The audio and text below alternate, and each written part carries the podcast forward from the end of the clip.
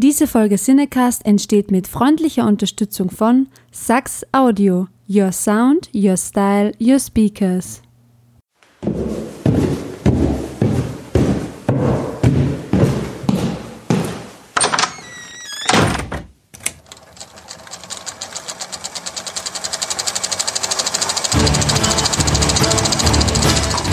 Watson, wenn man alle logischen Lösungen eines Problems eliminiert, ist die unlogische, obwohl unmöglich, unweigerlich eine neue Folge Siedecast.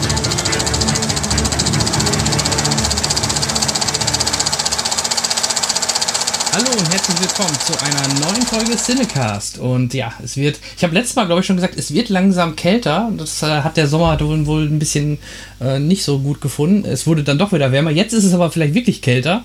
Und wir kommen jetzt so richtig in die Kinosaison rein mit äh, neuen Filmen, die jetzt gerade im Oktober, November starten. Quasi die Blockbuster zum, äh, zur Weihnachten hin.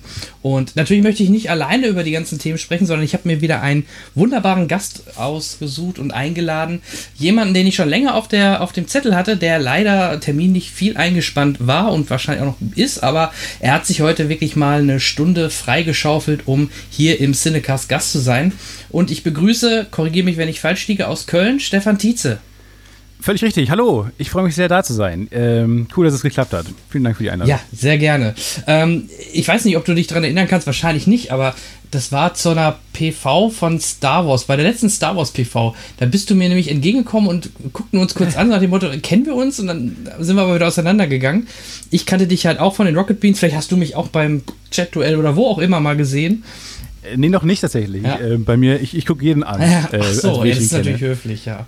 Oder ähm, genau, aber das stimmt. Ich erinnere mich an deine Nachricht danach. Ähm, das war bei The Last Jedi tatsächlich. Da sind wir danach. Genau, richtig. Und da dachte ich nur, Mann, der ist ja größer als man denkt. Ne? Das ist, äh, was so Das äh, höre ich häufiger, ja. okay. Ähm, ja, schön, dass es wie gesagt geklappt hat und vielleicht ein bisschen was zu deiner Person, weil vielleicht nicht jeder Hörer sofort was mit deinem Namen anfangen kann. Woher kennt man dich oder könnte man dich kennen? Und wenn man dich nicht kennt, wo findet man dich? Man könnte mich kennen äh, von aus dem Neo-Magazin Kosmos, da habe ich lange als Autor geschrieben. Ich habe ähm, mit Florentin den Podcast, das Podcast UFO, ähm, wo wir, wo wir Quatsch machen. Äh, generell, wenn dann überhaupt, kennt man mich wahrscheinlich aus so einer Comedy-Ecke. Ähm, ich war häufiger mal bei den Rocket Beans zu Gast, äh, habe mit Florentin und Etienne damals das äh, Filmfights quasi, das äh, Programm, wo man sich gegenseitig zerfetzt und über Filme spricht. Ähm, quasi wie der Cinecast, nur mit Fäusten, äh, haben wir da quasi begründet. Und ja, das wird so gewesen sein. Ähm, ja, viel, viel, viel Quatsch auf der Liste, viel Comedy-Quatsch. Ja, äh, ich weiß auch damals, wie ihr das Format gestartet habt, da musste ich sofort auch an ähm, was denken, was wir im Cinecast damals mal gemacht haben, wo ich noch nicht alleine war und nur Gäste eingeladen hatte. Da hatte ich noch einen Kollegen, den Henrik, immer bei mir zu, äh, dabei und wir haben das zusammen gemacht. Da haben wir sowas auch mal gemacht. Da haben wir halt auch wirklich immer ähm, argumentativ versucht, ähm, bestimmte Filme zu bestimmten Themen herauszupicken und zu und dann auch A, die Hörer zu überzeugen überzeugen, aber auch den genau. Gegenüber zu überzeugen, warum denn das der bessere Pick ist. Also ähnlich wie ihr es dann gemacht Spaß. habt. Ja, es macht total ja, Spaß. Das ist ja auch quasi also wir haben es ja auch geklaut, äh, das Format äh, schamlos aus den USA von Screen Junkies. Äh, und Florentin und ich waren da immer schon große Fans von. Äh, zum einen natürlich, weil das äh, ist, was man eh die ganze Zeit macht. Also ich weiß nicht, äh, wenn ich mit einem Kumpel ins Kino fahre, der, der, ganze Heimweg besteht nur daraus, über den Film zu reden und, und sich Argumente um die Ohren zu hauen, den Film auseinanderzunehmen und, und über andere Filme zu sprechen, die da ähnlich sind. Oder dann fallen ja, das ist ja, dieses Gespräch, das kennt ja jeder, das ist ja sehr relatable. Und ich glaube, das macht das, das, das, den Charme auch aus von Filmfights, dass man einfach, dass jeder eine Meinung dazu hat. Äh, und gerade halt auch in der Internetzeit, wo jeder sowieso eine Meinung hat und auch äh, verlangt wird, dass man quasi aus dem Kino mit einer 1 bis 10 Sterne Wertung rauskommt, äh, wovon man jetzt nicht so viel halten muss. Ähm, aber das ist natürlich äh, total gängig und deswegen glaube ich, kann, können viele was mit dem Format anfangen. Ich äh, weiß leider lange nicht zu Gast, weil ich es nicht geschafft habe zeitlich, aber äh, bin bald da wieder auch äh, zu Gast und, und freue mich schon auf die nächsten Runden auf jeden ja. Fall. Es ist ja auch sehr erfolgreich, wenn man A, die Zahlen sieht und B, die Spin-Offs. Ne? Da gab es dann die Game-Fights und jetzt zuletzt die alles mögliche Fights. Also, ähm, es wird ausgeschlachtet. Das, ja. das können die Rocket Beans gut. Wenn eine Idee da ist, dann wird da wirklich, die wird gemolken, Ganz genau. bis da nichts mehr rauskommt. Richtig. Natürlich. Melken, bis es keiner mehr guckt, ja. ja. Auf jeden Fall, so ist das. Ja, aber wie gesagt, ich, ich mag das Format halt auch, weil äh, generell mag ich Formate, wo man über Filme spricht, egal ob in Podcast-Form, in Videoform. Und wenn man sich dann auch so ein bisschen in die Richtung duelliert oder halt äh, gegeneinander argumentiert, dann, dann ist das meist sehr, sehr amüsant. Vor allem, wenn man sehr eloquente Gäste hat, ähm, habt, habt ihr bis dato. Wir hatten eine Menge gehabt, eloquente ja. Gäste. Das Problem ist, dass sie häufiger, häufig eloquenter waren als ich ähm, ähm, und sehr gut äh, argumentieren konnten. Ähm, ich, mir geht halt wirklich, muss man sagen, das Gedächtnis ab. Ähm, ich muss mir dann immer Notizen machen, weil, und auch, ich meine, ich habe auch, glaube ich, nicht dieses, dieses äh, Bücherei- bzw. Videothekartige Wissen, was so ein, so ein Etienne Gardet zum Beispiel hat. Äh, einfach, glaube ich, weil ich dann eher so ein Nischengucker bin ähm, und jetzt nicht, nicht, nicht in die Breite schaue, sondern sehr, sehr ausgewählt eher. Ähm, aber das ist ja auch irgendwie der Reiz, dass verschiedene Charaktere aufeinander prallen und so. Aber ähm, da bin ich mal gespannt, wie ich mich so in den nächsten Runden schlage. Das ist mir immer, das fehlt mir auf jeden Fall so ein bisschen, dieses, dieses total breite äh, äh Film-Lexika. Äh, mhm. Ein bisschen. Was sind denn sonst so, wenn du sagtest gerade, du selektierst stark oder guckst in eine bestimmte Richtung, ähm, was sind denn so deine Favoriten? Vielleicht Genre oder vielleicht sogar noch spezieller, wenn du möchtest? Was ist da so dein Steckenpferd? Oh, Genre ist schwierig. Generell eine sehr schwierige Frage. Äh, also generell, also äh, gerade was ich so aktuell gucke, sind dann eher auch so in die Indie-Richtung, also so, so A24-Filme, also das, dieses fantastische äh, Studio, was gerade einfach nach und nach äh, Megafilme rausbringt. Ähm, das ist gerade so, da freue ich mich sehr drüber. Ansonsten bin ich natürlich auch ein Fan von den, von den großen Klassiker-Regisseuren. Ich bin großer Coen Brothers-Fan, äh, großer Wes Anderson-Fan. Anderson ähm, aber geht dann immer schon gerne in so eine, so eine Arty-Fazi-Richtung. Ähm, ich bin nicht unbedingt der größte äh, Blockbuster, Blockbuster-Fan ähm, so. Also, also schon, klar, äh, aber jetzt nicht, nicht im aktuellen Kino auf jeden Fall. Da fühle ich mich nicht so zu Hause. Mhm.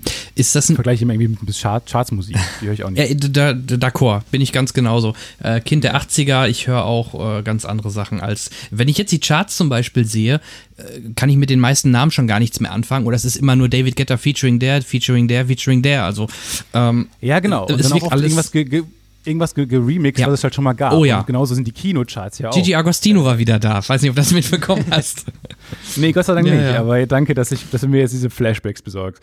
Äh, aber, aber so sind die Kinocharts ja auch. Äh, da wird auch alles geremixed und äh, jede, jede Intellectual Property, die irgendwo mal da war, wird wieder ausgegraben. Äh, und halt, was ja auch klar ist, auf der einen Seite ähm, ist es natürlich in dieser, der heutigen Zeit schwierig, sich im Publikum zu erspielen und Kino ist ja auch so ein bisschen schwächelnd.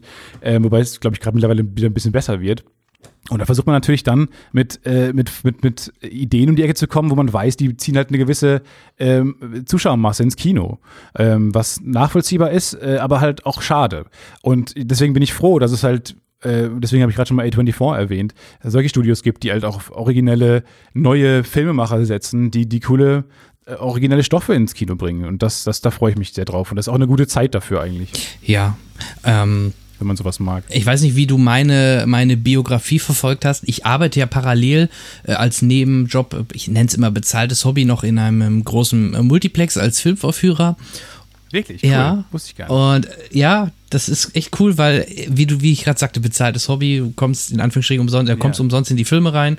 Und ähm, ja, da haben wir zuletzt einen 24-Stunden-Marathon von Harry Potter gehabt, jetzt letztes Wochenende. ja, super. Und da waren, ohne Flachs, da waren 200 Leute drin. Ja, ja. Also äh, kann ich auf eine Art nachvollziehen. Also natürlich, ähm, das ist so, ja, ich ja, schwierig zu erklären, aber das ist natürlich darüber freut man sich auch und das ist natürlich auch so eine äh, ich weiß nicht, ob das jetzt gerade für neuen Filme dann gemacht oder, oder ähm, wie kam das? Hat das irgendeinen Anlass gehabt? Aber brauchst dafür gar keinen Anlass? Nee, genau, also ich glaube, wirklich einen Anlass nicht. Klar kommt Tierwesen äh, jetzt in Kürze ja ins Kino, ja, genau. aber das hatte jetzt keinen direkten Zusammenhang. Es ist so ähnlich ein bisschen gewachsen wie die Herr der Ringe-Filme, die oft auch in, in ja, vielen Kinos und auch bei uns dann in den Extended jedes Jahr nochmal am Stück gezeigt werden. Also es ist für viele schon fast so eine Art Tradition. Wobei ich sagen muss, dass Herr der Ringe äh, besser gealtert ist als die alten Harry Potter-Filme für mich. Also jetzt mal abgesehen von Der Gefangene von Azkaban, ähm, finde ich, äh, es ist es schwierig zu schauen. Ich habe äh, neulich mal äh, gab es hier in der Lanxess Arena, gibt es manchmal diese äh, Or Orchestervorführungen, wo, wo einfach die, die Filmmusik live gespielt wird. Und da habe ich den ersten Teil von Harry Potter mal wieder gesehen. Ähm, was ein fantastische, was ein fantastischer Original Score äh, von John Williams. Äh, und das war ganz toll anzuhören, aber der Film hat mich dann echt rückblickend wieder so ein bisschen oh, irgendwie ernüchtert. So, so, so geil war der jetzt nicht. War einfach so ein, halt so ein, Kinderfilm. Aber äh, niemand spielt so richtig gut außer äh, Dumbledore. Aber sonst hat man jetzt nicht so das Gefühl, wow, die, die, die spielen sich jetzt wirklich äh, äh, ja, frei und hat man das Gefühl, okay, mit denen will ich jetzt noch äh, sieben andere Filme schauen. Ähm, naja, aber die Musik ist nach wie vor toll. Vielleicht noch ein bisschen, wenn wir aber dabei bleiben bei Schauspielerei. Äh, ich mag natürlich Alan Rickman, ne? wobei der immer, finde ich, viel zu kurz in den wow, ganzen Teilen kam. Also so wirklich viel Screentime hatte er ja nie, leider. Nee, nee, das stimmt. Das stimmt. Aber äh, das, das stimmt natürlich. Der spielt natürlich äh, von 1 bis äh, High Stimme des Todes 2 fantastisch. Aber da bin ich, ich bin auch ein großer äh, Film, äh, Filmmusik-Fan und habe mir auch die, die Hans Zimmer Live Blu-ray ähm, ähm, angeschaut. Die macht sehr viel Spaß. Also da sieht man auch, äh, wie breit gefächert das Spektrum von Hans Zimmer war. Also es ist nicht nur Orgelmusik wie jetzt zuletzt, sondern der hat auch früher noch ein paar andere Sachen gemacht. Und ich war. Ich bin ein ganz großer Fan von, mhm. von, von äh, ich bin ein ganz großer äh, Soundtrack-Fan. Ich habe ja. ähm, auch, äh, es gab zum Beispiel diese Doku, die war vor ein paar, äh, vor einem halben Jahr, glaube ich, war die im Kino. Score hieß ja, die. Ja, habe ich auch gesehen. Äh, ja. Die war, die war interessant. Ich, ich ähm, fand das jetzt nicht so wahnsinnig toll, weil die meisten äh, Clips davon oder Interviews kannte ich schon irgendwo auf YouTube. Es war einfach so ein zusammengestückelter äh, Doku, Doku-Film, aber trotzdem hat es mich irgendwie wieder gefreut, äh, diese ganzen, mal einfach alles nochmal über Filmmusik zu hören, ja. was man dann vielleicht schon kannte, aber es äh, ist nach wie vor interessant. Ich ähm, bin großer Fan. Auch von Hans Zimmer, obwohl äh, der mittlerweile ja auch sehr viel Hate nee, abbekommt. Ja, ja, ja, das stimmt. Ich, ich, zu Unrecht. Ja, ich, ich, war zu, ich war auch im, ähm, es gab mal nicht zu einem Film, sondern generell zum Thema Herr der Ringe gab es auch ein Live-Konzert. Da war ich auch damals in Köln. Da war ich auch dabei, auf jeden das Fall. war auch richtig toll. Also das, generell Filmmusik live ist, ist schon ein Erlebnis. Das war vor allem fantastisch, weil da ähm, quasi ja dieser, dieser Chor aus sehr jungen Menschen auf der Bühne war. Und vor allem, das war mir gar nicht so bewusst, äh, gerade als, als dann diesen großen Finalkampf am Ende kommt, wo Orks sich quasi äh, wo Orks angreifen und äh, auch Legolas und Aragorn, den er, den er wirklich einfach köpfen teilweise. Mhm. Und im Vordergrund waren halt diese jungen, äh, unbefleckten Kinder, die singen. Und es war einfach so, äh, ich weiß nicht, diese, diese Bildschere, diese, diese, diese Textbildschere war sehr schön anzuschauen. Da muss ich mich sehr äh, freuen drüber. Aber scheinbar wussten sie, was kam, weil sie haben nicht plötzlich ah! gemacht oder so. Ah! Das war wirklich sehr, sehr schön. Ein Chor aus Kindern im Hintergrund werden Orks geköpft. Vor allem, man kann halt so viel machen mit in Filmmusik. Ich habe jetzt, ich, hast du Ready Player One gesehen? Nein, habe ich oh, nicht. Da gibt es auch, äh, klar, der Soundtrack ist von Alan Silvestri, der halt auch äh, den, den Zurück in die Zukunft Score gemacht hat. Das merkst du halt ja. an, an extrem vielen Stellen, weil der sehr, sehr ähnlich zu, äh, zu, zu Zurück in die Zukunft ist. Und es gibt halt auch eine Szene ähm, mit einem Zauberwürfel, der heißt Zemekis Zauberwürfel. Und wenn der eingesetzt wird, kommt wieder dieser Original, dieses, dieses Klingeln, was bei Zurück in die Zukunft. Ah, okay. Genau der gleiche ah, Ton okay. halt. Und das sind halt so ganz kleine ähm, Score-Spielereien, die natürlich nur ein Fan erkennt, aber das macht einfach, das macht doppelt Spaß, wenn man das dann in dem Moment in so einem Film oder in dem Film Ready Player One halt in dem Moment wahrnimmt. War total geil. Ja, ja, finde ich auch toll. Also äh, für Filmmusik kann ich mich auch freuen. Äh, auch bei Solo. Ähm, das war ja wirklich ein fantastischer, ich weiß gar nicht mehr, wer hat denn mal den Score geschrieben. Das war auch der, der äh, für die ganzen. Michael Giacchino, glaube ich. Kann das sein? Der macht ja. Nee, nee, nee, nee, auf, nee, nee, das war jemand anders. Lass mich mal kurz nachgucken. Wir haben ja das, wir haben ja die Zeit. Ja, natürlich. Äh, Guck gerne mal nach. Aber das war wirklich ähm, auch interessant, weil äh, genau, es war nämlich John Powell. Und John Powell ist auch jemand, der wie John Williams noch mit einem, einem Zettel und Stift quasi da sitzt und am Piano äh, quasi einen Score orchestriert. Und das finde ich, hat man total gehört. Und das ist sowas, sowas wünscht man sich wieder, finde ich. Äh, in so einer Zeit, wo es mittlerweile nur noch äh, diese, diese ganzen Action-Ostinatos gibt und äh, diese ganzen äh, ja, atmosphärische Musik, äh, wo alle zwanghaft irgendwie versuchen, Hans Zimmer zu kopieren, keine Lust haben mehr, originelle Melodien zu schreiben oder man selten mit einem Ohrwurm aus dem Kino kommt. Und ähm, da habe ich mich bei Solo sehr gefreut drüber. Das natürlich hat John Williams auch noch eine Menge geschrieben und so und äh, oder John Powell hat viele Sachen einfach nur umarrangiert. Aber es war mir wieder so ein Film, wo ich mich wirklich gefreut habe über die Musik. Und ähm, da muss ich sagen, auch nach diesen nach nach Herr der Ringe im äh, in der Lanxess Arena oder auch nach Harry Potter in der Lanxess Arena dachte ich mir, ja, das ist einfach, das ist Filmmusik, wie, wie sie nicht aussterben sollte. Äh, das, das Filmorchester sollte einfach nicht aussterben. Und da muss ich sagen, klar, auch so jemand wie Alan Silvestri hält dann noch irgendwie die schön die Fahne für hoch. Aber man muss da wirklich aufpassen, finde ich. Und äh, da, da hat Hans Zimmer, wenn auch dann vielleicht ähm, konnte er gar nicht so viel dafür, aber mittlerweile versuchen halt viele äh, die, die, die atmosphärischen Klänge, die er so mit an den Start gebracht hat, ähm, ja, schlecht zu kopieren, habe ich das Gefühl. Also, äh, dass viele so in seinem Stile versuchen zu, zu schreiben und das oft nicht funktioniert, weil die, ich glaube, einfach unterschätzen, dass Hans Zimmer einfach ein, Genie ist, was es, wenn es darum geht, irgendwie eine Textur zu entwickeln oder was einen originellen, eine originellen Klangwelt zu entwickeln für einen Film. Äh, das klingt dann vielleicht am Ende immer einfach oder wie der nächste Action äh, rom pom pom pom, aber es ist dann einfach doch mehr, es sind dann mehr Gedanken dahinter. Äh, Dark Knight sind halt nicht nur Trommeln Laute, sondern das, das sind halt einfach, äh, da sind auch Leitmotive drin und, und, und charakterbezogene Ideen. Das ist schon interessant. Ja, mittlerweile liebe ich auch den Soundtrack zu Dark Knight. Ich weiß noch damals, wie The Dark Knight, oder beziehungsweise es war Batman Begins, ähm, wie der ins Kino kam. Da war ich echt ein bisschen enttäuscht als alter Batman-Fan. Ich dachte, ja, jetzt kommt wenigstens der alte, typische Batman-Score, ja. den man kennt aus den, Auf jeden Fall. aus den Michael Keaton Batman-Teilen. Äh, nee, war nicht. Aber der Film ist natürlich im Nachgang trotzdem äh, top. Und der Soundtrack auch. Mittlerweile verbindet man Batman fast schon mehr mit dem Sound. Das typische, wenn Batman erscheint, dieses Brachiale, was dann kommt, ähm, als vielleicht noch von früher der, der leichtere Sound von, ich glaube, Danny Elfman. Danny ne? Elfman. Ja, Danny, Danny Elfman. Elfman, ja. Der hat nämlich, genau, der hat nämlich eine Melodie, eine klassische Superhelden-Melodie, auch im Stile von John Williams für, für Superman zum Beispiel geschrieben. Und äh, das ist natürlich total interessant. Und das, da ist wirklich Dark Knight, glaube ich, so ein bisschen so eine Wende. Äh, ich glaube, wenn es Hans Zimmer nicht gäbe, hätten Marvel-Filme auch gute Scores. Äh, wo, wo man einfach, weil er hat dann so ein bisschen die Kehrtwende gebracht, wo man gesagt hat, ja, Superhelden, äh, vor allem auch Batman, ist ein, ist ein äh, düsterer Superman, ist der, der Ritter der Nacht äh, der, der muss keine heroische Musik haben. Der hat vielleicht einfach mal der hat vielleicht einfach nur zwei Töne und äh, die sind vielleicht heroisch, vielleicht aber auch ein bisschen kriegerisch und so und äh, vor allem atmosphärisch. Äh, und das fand ich total spannend. Und ich glaube, äh, da ist rückblickend auch viel schiefgelaufen, weil äh, bei Marvel vermisse ich es jetzt total, tatsächlich. Diese, äh, ich bin kein großer Fan der Filme und habe auch nicht, wirklich keine Ahnung, habe auch kein Recht darüber zu sprechen, weil ich die sehr wenige davon nur gesehen habe. Aber ähm, da, da finde ich, bleibt selten Musik hängen. Ja, so ein bisschen. Also ich finde zum Beispiel bei, bei Ant-Man dieses dim, dim, dim, dim, dim, dim, das was schon wie so ein Ameisentapsen oder so klingt, das, das ist schon, das, das hat sich bei mir so ein bisschen eingebrannt und natürlich, da sind wir wieder bei Alan Silvestri, der den, den Score zu, zu den Avengers-Theme gemacht hat, der jetzt auch in dem letzten ja, Avengers okay. den Score ja, gemacht hat, der bleibt natürlich auch äh, im Ohr, ne? Wenn auch dann Thor jetzt im letzten dann auftaucht und dann kommt der Score wieder so richtig. Ähm, aber sonst hast du recht, sonst hast du da weniger so diese Score-Erfahrungen. Oder kannst du dich zum Beispiel an den Homecoming-Score von Spider-Man erinnern?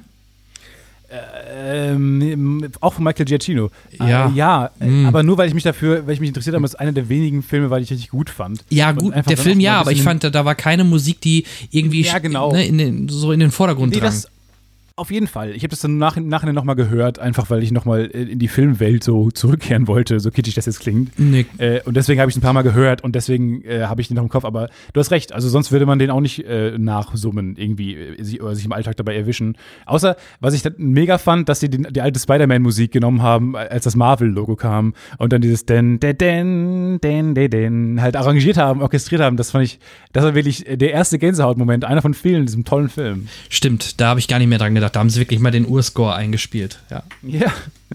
Ja, ja aber es ist schön zu hören generell, dass ich nicht der Einzige bin, der Freak in Anführungsstrichen, der auch einen Soundtrack im Auto hört und Fenster aufmacht und dann da durch die, durch, durch die City oder wo auch immer er fährt. Ey, vor allem seit Spotify. Seit Spotify gibt es keine Ausrede mehr, warum man das nicht machen genau. Ja. Du kannst einfach du kannst einfach fantastisch. Ach, ich habe äh, ja, ich habe auf jeden Fall eine, ne, ne Score-Playlist. Ich habe eine Original äh, Score und eine Soundtrack-Playlist, äh, wo ich ganz streng trenne. Ähm, und dann wird das einfach gehört die ganze Zeit im Auto, auf jeden Fall. Mhm. Also was ich auf jeden Fall mal mache, ähm, das habe ich auch noch nicht in diesen in mittlerweile 73 Folgen Cinecast, glaube ich, noch gar nicht gemacht. Ähm, ich mache mal einen Score-Podcast. Also irgendwie. Du hast es noch nicht gemacht? Nee, Score, also ich glaube, Filmmusik habe ich so, also immer wieder mal thematisch aufgegriffen, aber nie so als, als Sonderfolge, wo man eventuell mal über seine Lieblingsscores spricht, auch ein bisschen was Allgemeines über die Geschichte etc. Da könnte ich mir dich äh, sehr gut als Gast vorstellen, zum Beispiel. Wenn ja, du da Bock du, drauf hast, gerne. gerne. Auf jeden Fall. Ähm, Hat mich gewundert, dass du es noch nicht gemacht hast. Nee, ja, nee, also äh, viel über Synchronisation. Wir hatten ja hier Charles Rettinghaus ja. zu Gast und und und, aber ah, okay. das hatte ich noch nicht, nee. Ja. So, wir waren gerade, das passt vielleicht thematisch ganz gut, weil da würde ich gerne trotzdem deine Meinung haben, weil du meinst ja, A, meintest du, ähm, du würdest gerne auch so nischigere und kleinere Filme gucken, was so ein bisschen fast im Widerspruch ist, dass du großer Star Wars-Fan bist. Also du machst auf jeden Fall Ja. jetzt einen Podcast drüber, also gehe ich da jetzt vorsichtig mal von Fall. aus. Ich würde trotzdem gerne, weil ich ihn zuletzt auch noch mal mit meiner Frau jetzt äh, im Heimkino hier auf UAD gesehen habe, über Solo sprechen. A, deine Meinung und ähm, B, mir fällt gerade noch ein, wegen Soundtrack, wenn die äh, von Kessel flüchten, da kommt äh, und dann die TIE Fighter kommen, da gibt es auch noch mal den Score von äh, Episode 5, ne? Wenn der durch ein Asteroidenfeld knallt. Diesen Jetzt bin ich Score. mir sicher, ob das nicht. Ja, ist es nicht äh, sogar in Episode 4, äh, als die TIE Fighter kommen? Ist es da Ich auch weiß, schon? was du meinst. Ja, ich, ich erinnere mich immer, ich, ich erinnere mich immer, wenn der Millennium Falcon in Episode dim, 5 dim, um die Asteroiden fliegt. Dann kommt dieses Ja, da, da, da, da, da, da, da. Okay, ja genau. Ich, ich habe jetzt gerade von, einem anderen, äh, von einer anderen Stelle äh, gedacht, aber ja, genau. Das sind die beiden Sachen. In äh, A Reminiscent Theory heißt der Track auf dem Album von John Powell. Äh, ja, auf jeden Fall ganz toll, toll ganz toll gerem ge geremixed, ja quasi. Ähm, Das kannst du ignorieren. Äh, ja, das ist äh, schon vorbei. Äh, tatsächlich, ähm, genau, ja, steht ein bisschen im Widerspruch. Ich bin großer, großer Fan äh, von Star Wars und habe den Star Wars Podcast Antenne Alderan, äh, den, ich, den ich zusammen mit ähm, meinem äh, Schulfreund äh, Timo und äh, unserem gemeinsamen Star Wars äh, Tilo Grimm mache. Äh, und Genau, das hat sich einfach so ergeben. Wir sind große Star Wars-Fans und haben dann einfach gesagt, wir reden einfach mal darüber. Ist mehr äh, ein Fanprojekt. Äh, wir sind jetzt nicht die, die, die Professoren, außer, außer Tilo, der ist ja, äh, ich habe noch nie jemanden mit so viel Star Wars-Wissen getroffen. Ähm, aber Timo und ich sind einfach große Fans und wollten einfach mal einfach länger darüber reden und dachten, vielleicht ist es unterhaltsam. Genau, und da hat sich das halt ergeben. Ich bin ein sehr großer Star Wars-Fan, das stimmt schon. Ähm, äh, genau, und Solo, äh, ja, interessant. Also ich wurde zum einen, äh, muss man vielleicht sagen, ähm, für meine Meinung, ich habe eine sehr spezielle Meinung zu, zu äh, Episode 8, äh, The Last Jedi. Ähm, ich, ich fand den Film fantastisch. Äh, ich bin einer der, ich glaube, du, du warst ähnlicher Meinung. Ähm, ich erinnere mich noch an eine Nachricht zumindest. Ja, richtig, genau. Ich bin auch einer der wenigen, die den nicht so zerrissen haben wie doch das halbe Fandom und auch vielleicht auch viele in der Allgemeinheit, ja. Ja, wo, ja, wobei, ja, interessant. Äh, genau, und, äh, und ich bin dann halt äh, in Solo gegangen und dachte mir, okay, äh, ich konnte den Film nicht ganz ohne diese ganze Vorgeschichte gucken, was vielleicht noch ein bisschen blöd war. Ähm, und ähm, natürlich kann man auch, äh, konnte ich den Film auch nicht gucken ohne die Vorgeschichte des, des Films, des äh, Solo an sich, weil man da ja auch vorher viel drüber gehört hat. Man hat gehört, dass die, der, die Regisseure wurden gefeuert. Ähm, man hat eine Menge, man hat eine Menge über den Schauspieler äh, Alden Ehrenreich gehört, äh, der wohl nicht so gut sp- gespielt hat und einen Schauspielcoach bekommen hat. Und das fand ich schon alles sehr, sehr befremdlich, äh, dass man das vom dass man das alles mitbekommt. Und ich habe mich da jetzt nicht so wirklich mega doll eingelesen, aber trotzdem wurde einfach, wurden sehr viele Informationen vorher äh, einem reingedonnert, dass man das gar nicht mehr so richtig unbefangen gucken konnte. Und ich habe versucht, trotzdem versucht, mich davon frei zu machen und einfach diesen Film zu genießen. Und ich habe mich natürlich im Kino total gefreut, einen Star Wars-Film zu sehen. Und ich habe mich auch unterhalten gefühlt. Aber es ist leider für mich einfach ein wahnsinnig belangloser Actionstreifen geworden am Ende, ähm, mit dem ich nicht so viel anfangen konnte. Und ich muss sagen, ich habe ihn dann noch einmal danach geguckt, ähm, aber äh, der Funke, der Funke ist einfach nicht übergesprungen. Ich, war, ich bin kein großer Fan von diesem Film. Äh, ich finde, das, sind, das ist das ikonischste Filmduo, was es gibt, äh, fast in der ganzen Filmwelt, äh, Chewbacca und Han Solo. Und ähm, wenn ich diese, diese langweiligen Setpieces und, und Ideen und Bits mir angucke, wie sie sich dann getroffen haben oder wie äh, er zu seinem Namen gekommen sein Oh soll ja, das fand ich ganz und so weiter, dann, ja. Und dann wurde einfach in so Lücken reingeschrieben. In Lücken, die ich toll finde. Weil in diese Lücken denkt man rein. Das sind halt diese Gespräche im Auto nach dem Kino, äh, wo man mit Freunden drüber redet. Oder, weiß ich nicht, wenn man abends irgendwo äh, besoffen rumliegt in, auf irgendeinem Feld. So, dann redet man halt über Star Wars und wie könnten sie sich kennengelernt haben. Und das sind halt plötzlich genau diese, diese Dinge, die dann plötzlich erklärt wurden. Und ich finde, das wurde alles überantwortet. Äh, und das hat mir, das mir gar nicht gefallen. Und ähm, die Story war für mich einfach ein total äh, klar, äh, solider, aber total belangloser Actionplot. So, wir reisen von Planet zu Planet, weil wir das müssen. Und da bekommen wir das her. Das, jetzt müssen wir, aber jetzt bekamen wir es doch nicht bekommen, deswegen müssen wir jetzt zu diesem Planeten. Und ähm, für mich haben die Charaktere äh, nicht so viel Spaß gemacht, weil ich fand den Film wahnsinnig unemotional. Also dann trifft sie, die, die verlieren sich plötzlich im, im, im Raumhafen ähm, von Corellia und danach äh, treffen sie sich zufällig wieder in dieser ganzen Galaxis und, und äh, ich weiß nicht, die, äh, ich weiß nicht, ob es am Schauspiel lag oder äh, an dem Drehbuch oder am Dialog. Es war einfach nicht, es hat, kam keine Emotionen an, so wirklich. Und ähm, da hat auch eine gute Performance von Donald Glover äh, nicht geholfen, mich da irgendwie Ähm, Und auch ein Woody Harrelson spielt halt so, wie er immer spielt, ne? Also ich finde auch den Charakter, den Tobias Beckett, ist schon okay. Der, der macht auch schon ein bisschen Spaß mit seinem, mit seinem, äh, ich schlag mich schnell immer auf die oder die Seite, ne? Das, das fand ich schon okay. Aber hat man halt auch schon tausendmal ja, gesehen. richtig, richtig. Und äh, ich finde, die besten Momente hat, hatte Han Solo äh, äh, in Form von Elden Ehrenreich, wo ich mir ähm, vorher Gedanken gemacht habe, dass es vielleicht nicht so ist. Äh, aber der hat wirklich ganz tolle Momente gehabt, die fast so impro improvisiert gewirkt haben, wie auch Han Solo immer ist. Der halt on spot improvisiert und versucht, sich irgendwie rauszureden. Und das fand ich hat total gut funktioniert. Und das hat, das hat richtig Spaß gemacht. Äh, auch in der deutschen Synchro zum Beispiel, die ich danach nochmal geschaut habe. Genau, das, das, das, das will ich dir auch fragen, aber gerade mit diesem, das sind so Szenen wie, ähm, wenn dann der Millennium, wo er sagt, da sind jetzt 30 Truppen in meinem Millennium Falcon, die kommen gleich raus und in dem Moment fliegt der Millennium Falcon weg und er geht nur zurück und sagt nichts mehr. Hier kannst, kannst weiter. Yeah. Das sind halt, das sind genau diese Momente, die, wo man echt schmunzeln muss und was, was Spaß Über macht. die habe ich mich gefreut. Ja. Total Ja. gefreut. Und das, das hat richtig Spaß gemacht. Und die waren, die machen es den Film auch wert zu gucken. Also natürlich, gerade als Star Wars-Fan oder halt auch als Filmfan ist man ja auch irgendwo Star Wars-Fan. Aber ja, äh, wie gesagt, ich bin echt enttäuscht, ähm, was da Vater und Sohn äh, geschrieben haben, Lawrence und sein Sohn, weiß nicht, wie man wieder heißt, Cast, Castan, äh, die ja das Drehbuch geschrieben haben, die auch damals äh, an den Originalfilmen beteiligt waren, äh, zumindest der Vater. Ähm, und das ist wirklich, ah, ich war wirklich enttäuscht von der Story, ganz im Ernst.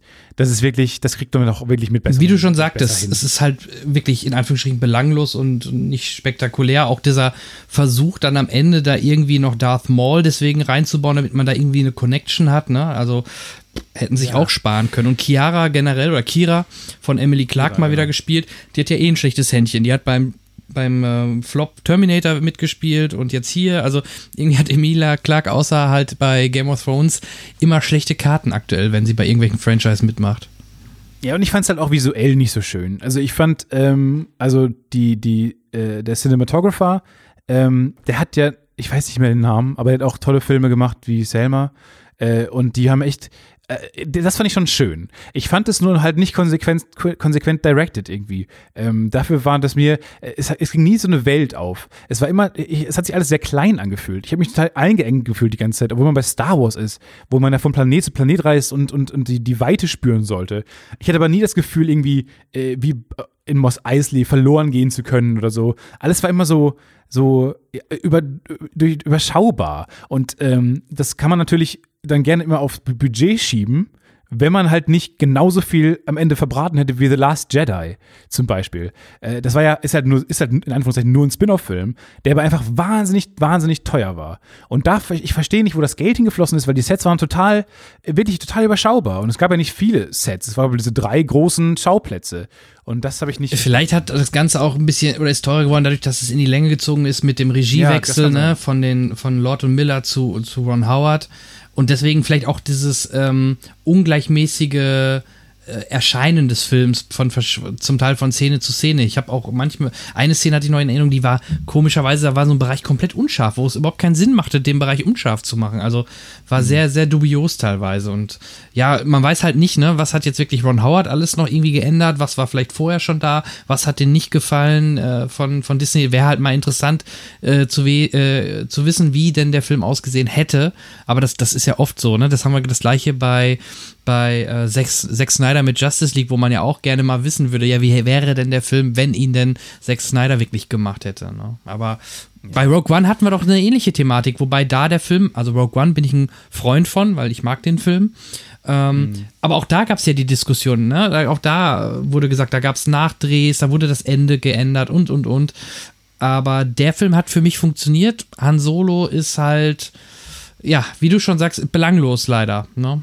Äh, Nach Nachdrehs und so sind ja auch eigentlich gar keine Seltenheit. Das passiert ja häufiger mal. Also Ich glaube, bei Star Wars wird es halt immer so ein bisschen hochgekocht, weil. Ja, aber da kommt auf die Menge an, ne? Also klar, Nachdrehs ist sicherlich normal, Ja. aber wenn da Ja, ja, dann klar. gefühlt ein Dreiviertel vom Film neu gedreht wird durch den Regiewechsel oder so, oder Genau, ich glaube, ich glaub, das, das war es dann, dann doch. Ich da hat er wirklich einfach äh, am Ende nochmal einfach 70 Prozent gedreht oder so. Ähm, aber genau, bei, bei Rogue One, ja, aber genau, ich habe ich hab ein bisschen Probleme mit den, ich habe das eben den neuen Star Wars-Film, außer rückblickend, äh, habe ich auch immer anders gesehen, als ich aus dem Kino gegangen bin, aber rückblickend fand ich dann einfach The Last Jedi dann doch den konsequentesten, coolsten, originellsten Film, äh, wo mich für mich am meisten Sachen funktioniert haben. Und äh, ich habe das schon mal erwähnt, öffentlich diese Meinung und wurde dafür äh, hart kritisiert. Äh, ich will mich trotzdem nicht zurückhalten damit, weil ich weiterhin dieser Meinung bin. Und ähm, es ja auch gut ist, finde ich, wenn man andere, wenn es mal andere Meinungen gibt äh, heutzutage. Ähm, und äh, das ist wirklich interessant, wie der Film polarisiert hat. Und Solo dann wiederum nicht. Darauf konnten sich dann irgendwie wieder alle einigen.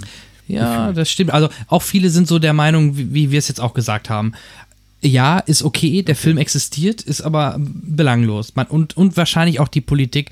Warum bringt man den so ein paar Monate nach, äh, nach Episode 8 schon raus? Das ist auch Quatsch gewesen. Ne? Und das, das merken ja, sie wohl jetzt auch. Ja. Ich glaube, ein Star Wars-Film pro Jahr, das, das passt. Und wenn er dann wie sonst die Jahre immer auch zur Weihnachtszeit kommt, umso besser. Ja, ich habe es auch nicht ganz verstanden. Ich kann mir vorstellen, dass es vielleicht jetzt, ich weiß nicht genau, wann der Streamingdienst von Disney rauskommt. Da haben sie jetzt ja auch eine Serie angekündigt, eine Star Wars-Serie, The Mandalorian. Weißt du da mehr? Weil das äh, wäre jetzt auch eh der Bereich News. Ähm, okay, lass uns in den Bereich News Lass uns mal in den Bereich News gehen, weil ich habe auch davon gelesen. Ich, ist ja auch die Frage, ob Disney diesen Streamingdienst überhaupt in Deutschland anbietet oder ob das so ein bisschen ist wie bei, bei Star Trek Discovery, dass dieser, äh, das, das, da gibt es ja CBS All Access in Amerika, gibt es in Deutschland natürlich und Europa nicht. Und im Grunde außer Amerika und Kanada weltweit vertreibt es Netflix. Und so könnte ich es mir eventuell sogar vorstellen, dass das, weil Disney eh schon viel mit Netflix nee, bis dato gemacht hat, dass die den. Nee. Ich kann mir nicht vorstellen, also tut mir leid, ich kann mir nicht vorstellen, dass Disney wirklich in Deutschland den Streamingdienst direkt raushaut. Glaube ich nicht. Äh, da, das glaube ich aber für dich mit. Okay. Also ich bin mir sehr sicher, dass die Netflix äh, ganz massiv den Kampf ansagen wollen und äh, in jedem Land äh, mit. Ich meine, die haben ja auch nicht umsonst Fox gekauft und haben einfach ein riesen Repertoire und äh, die, ich glaube, ich glaube, die werden, also das ist, die, wenn die jetzt einen Streamingdienst raushauen würden, glaube ich, äh, würden sich sagen die Netflix total den Kampf an und ich halte das für eine ganz äh, logische Konsequenz, dass sie das in jedem Land raushauen wollen. Und gerade wenn die jetzt es wird, es wird ein Riesenprojekt, äh, The Mandalorian, wird eine Riesenserie äh, und die werden die einfach, glaube ich, in jedem Land auswerten wollen, selbstverständlich. Ah, ich sehe schon, es wird teuer. Ich brauche einen dritten Streaming-Anbieter. Ja, genau, das denke ich mir auch die ganze Zeit. Aber ich bin auch bereit, allein schon für diese Star Wars-Serie das auszugeben. Äh, allein weil ganz tolle Regisseure beteiligt sind, äh, wie zum Beispiel Dave Filoni, ähm, der ja ähm, Star Wars Rebels gemacht hat zum Beispiel und auch The Clone Wars und so weiter, äh, hat sich um die, äh, genau, die, die Serien schon immer gekümmert hat, die ja meistens halt animiert waren. Äh, und äh, Taika Waititi äh, macht halt auch äh, ein paar Episoden, was ich fantastisch finde. Ich bin ein sehr, sehr großer Taika Waititi-Fan, äh, der auch ja den neuen Thor gemacht hat. Ähm, und äh, tolle eigene Filme, die, die, ich speziell als jemand, der sich für Comedy interessiert, unfassbar toll finde. Da bin ich mal gespannt, was da passiert. Äh, weißt du denn, also äh, zeitlich und thematisch, weiß man das schon mehr? Ich meine, ich, mein, ich habe mal gehört, das würde nach Episode äh, 6 spielen, zwischen genau, 6 und 7? Zwischen 6, zwischen 6 und 7. Die First Order fängt gerade an, sich aufzubauen ähm, und da ist irgendein Mandalorianer äh, auf dem Weg, äh, diese Kopfgeldkriegerartigen Figuren und da, dem verfolgen wir und ähm, ich kann mir vorstellen, dass es sehr unterhaltsam wird. Actionlastig, ähm, Thriller-Elemente, es wird lustig werden. Es wird, glaube ich, schon toll und sehr viel Geld wird auch verbraten. Von daher ähm, kann man sich auf jeden Fall freuen, glaube ich, auf, auf tolle, äh, ja, auf eine rundum tolle Serie. Im Game of Thrones-artigen Style. Und soll dann nächstes Jahr soweit sein oder? Das weiß ich halt auch nicht genau. Äh, deswegen dachte ich mir gerade, ähm, äh, kam mir gerade der Gedanke, dass sie vielleicht deswegen Solo so früh rausgebracht haben in diesem Jahr, um jetzt gegen Weihnachten diese Serie samt Streamingdienst zu starten. Das weiß ich nicht genau. Ja, gut, aber soweit sind es ja definitiv noch nicht. Also dann, dann gäbe es ja, wir sind jetzt im Oktober, wäre das jetzt für Dezember schon, dann würde es ja schon Ankündigungen geben. Also das würde ich jetzt mal Stimmt, vorsichtig ausschließen. Ich habe hab jegliches, hab jegliches Zeitgefühl verloren. Wir sind schon im Oktober. Ne? Ja, ja. Ist auch so warm. Ich habe immer das Gefühl, wir sind, haben ja irgendwie April oder so. aber du hast völlig recht, ähm, das wird dann wahrscheinlich nicht mehr hinhauen. Aber die haben zumindest drehen die ja schon. Äh, also kann ich mir vorstellen, dass es dann, dann zumindest irgendwann Anfang nächsten Jahres soweit sein wird. Was dann vielleicht wiederum so nah an äh, äh, an Weihnachten dran wäre, dass man vielleicht gedacht hat, komm, wir hauen das eher raus, solo. Keine Ahnung, ich kann mir das, kann, kann, kann ich mir nicht erklären. Ja. Ja, aber vielleicht hätte man es dann fast schon eher koppeln können, ne? Dass du Solo Weihnachten raushaust und eine Woche später fängt die neue Star Wars Serie an oder so. Das ist ja keine Konkurrenz, eine Serie zum Film. Also Würde ich jetzt jedenfalls sagen. Ja. Ich weiß nicht, mit Marketing kenne ich mich nicht aus. okay. Ähm, dann ähm, würde ich gerne mal deine Meinung wissen. Und zwar zu, weiß nicht, ob du sie gesehen hast. Du, hast du einen Trailer zu äh, Friedhof der Kuscheltiere gesehen, der Neuverfilmung? Ähm, nee, ich habe nur diese, diese Instagram-artigen ähm, Snippets Mhm. gesehen. Fünf Sekunden davon. Ich habe nichts mehr davon mitbekommen. Ich, äh, plötzlich plötzlich habe ich davon gelesen, dachte mir, ah, okay, jetzt grab, gräbt man alles wieder aus. Äh, ganz genau, im wahrsten Sinne des Alle Wortes. Ne? Also gerade so die alten ähm, Teile. äh, Jetzt nach, nach S, nach dem Erfolg von S, äh, haben, das, haben sie da wohl Blut geleckt, ne? Ähm, die Dinge Ja. rauszuhauen. Ja. Und Horrorfilme laufen halt einfach fantastisch. ja, und sind meist nicht so Das teuer, ne? Sagen. Ja, weiß ich nicht. Ich, also, äh, Stichwort A24, ich habe äh, Her- Hereditary gesehen. Ein Film, wo ich dachte, den guckt sich bestimmt niemand an, weil der so Special Interest ist. Ähm, halt von einem, von einem so einigermaßen neuen, unbefleckten Regisseur und so. Das Kino war einfach voll. Und es war die 23.50 Uhr Vorstellung. Die waren einfach, im, alle waren im Kino, augenscheinlich, weil die Horrorfilme lieben. Oder Mother von Darren Aron- Aronofsky. War, war ich in einem vollen Kino. Ja, aber ich Und glaube, erlebt man das mal? Ich glaube, das war gutes Marketing. Ich glaube, die Leute, die da nachher rauskamen, waren alle ein bisschen verstört nach Mother, weil sie das sind nicht erwartet haben. Ja, ja, genau. Die haben einfach einen Horrorfilm erwartet, aber äh, nee, nee, ganz, ganz klar. Also nicht sowas. Nee, das fand ich, das fand ich total befriedigend, als jemand, der häufig ins Kino geht äh, und, äh, und dann plötzlich füllt sich das Kino, weil alle meinen, oh, wir, wir lassen uns mal ein bisschen, wir gruseln uns mal jetzt ein bisschen in einem Horrorfilm äh, und dann werden die einfach, dann wird den, werden die so vom Kopf gestoßen mit diesem äh, fantastischen äh, Film und dann äh, sind sehr viele bei mir im Kino auch rausgegangen und äh, haben, haben sich lauthals beschwert über den Film. Ich hatte auch immer meinen Spaß. Ich habe dann immer, wenn der Film aus war, wenn die Türen aufgegangen sind, habe ich mich dann einfach so mal dahingestellt und einfach Ja. mal die Leute geguckt, angeguckt, wenn, wie wenn die rauskamen. Also es war echt, es war super. Ich würde, ich würde eine GoPro aufstellen. Bei solchen Filmen würde ich dann immer draußen irgendwie so eine, auf so einem Stativ so eine GoPro aufstellen und dann äh, YouTube-Videos veröffentlichen. So eine Crowd nach Mother und dann würde ich das so in Zeitlupe abspielen. Coole Idee, Ja, aber dann bräuchte ich von allen wieder das Einverständnis, dass ich so filmen darf und all sowas. Also ist wahrscheinlich Ja, wieder nicht so ganz, ganz leicht. Aber prinzipiell coole Idee, weil ich die Gesichter waren schon Sprachenbände, die da rauskamen. Ja. das war sehr geil. Ähm, Ja, auf jeden Fall. was hast du denn zuletzt gesehen? Äh, gute Frage. Ich habe äh, der letzte Film, den ich gesehen habe, ist ähm, Eighth Grade von, von Bo Burnham.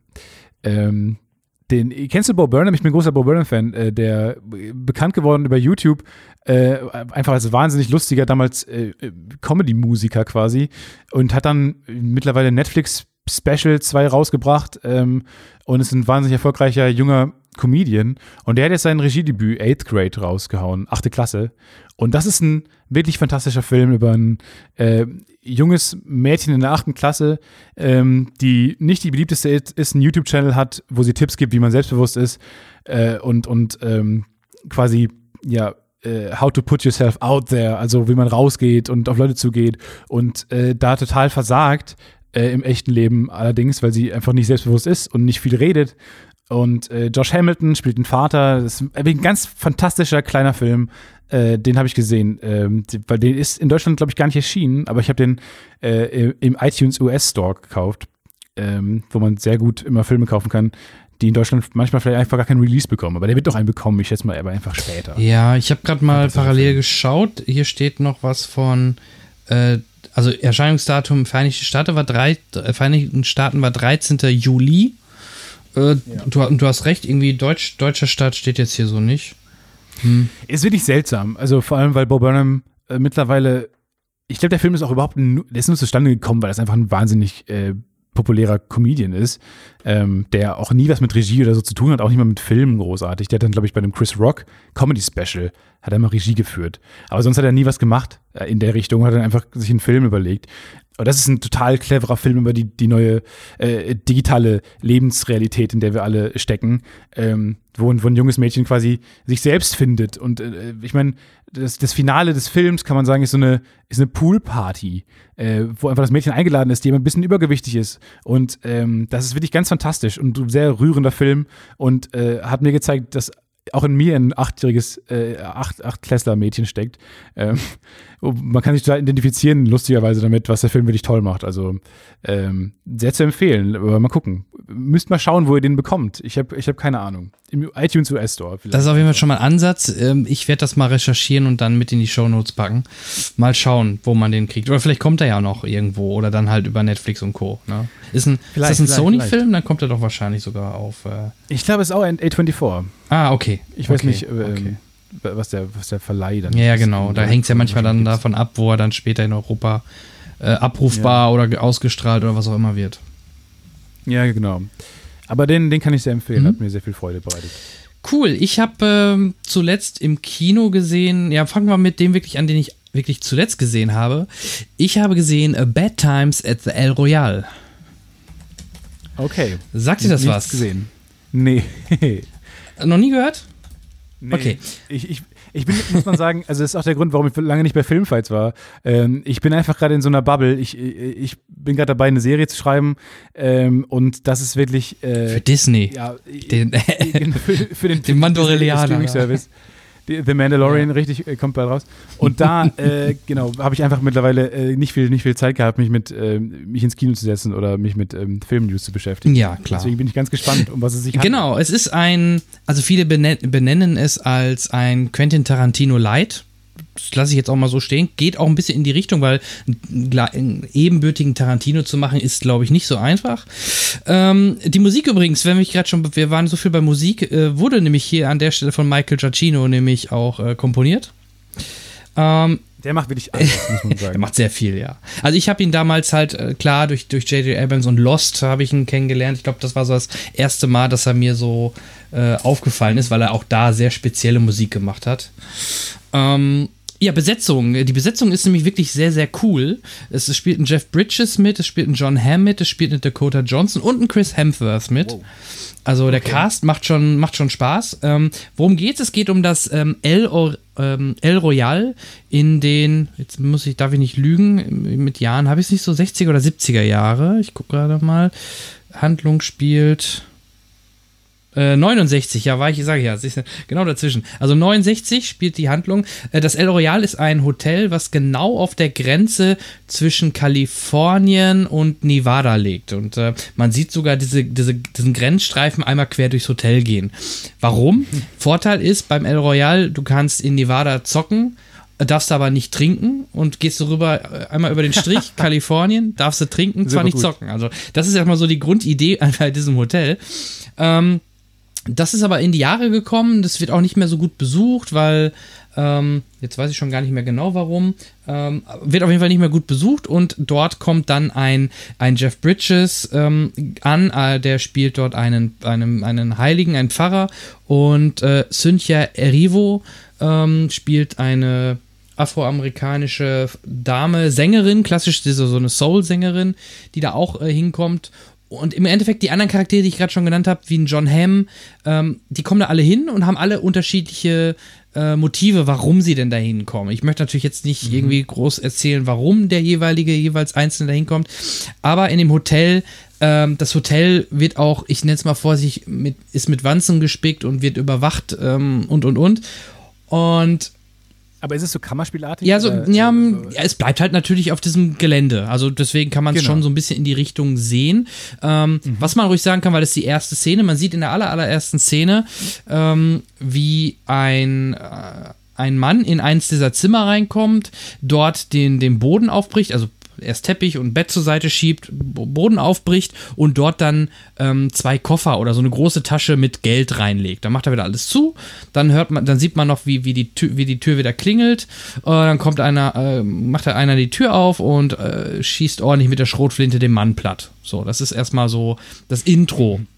Bedeutet also, man weiß, da befindet sich Geld in einem dieser Zimmer unter dem Boden. Und einer der Charaktere das kann ich vielleicht vorsichtig sagen, äh, nicht alle, aber einer wenigstens hat auch vor, an das Geld zu kommen. Und alle anderen haben aber auch andere Motive, warum sie dort sind und kreuzen sich. Und da passieren dann halt zum Teil auch sehr skurrile und sehr überraschende äh, Sachen. Sehr dialoglastig, also das ist auch so ein bisschen das, warum man wahrscheinlich sagt Quentin Tarantino leid. Und ähnlich wie bei Tarantino, der macht ja immer gerne so Kapitel dass man wirklich einblendet, Kapitel 1, Kapitel 2 und so. Mhm. Das gibt es hier im Endeffekt auch, nur nicht Kapitel, sondern da steht dann zum Beispiel Zimmer 4, Zimmer 5 und man sieht dann ja, immer so Szenen aus der jeweiligen Perspektive des jeweiligen Charakters.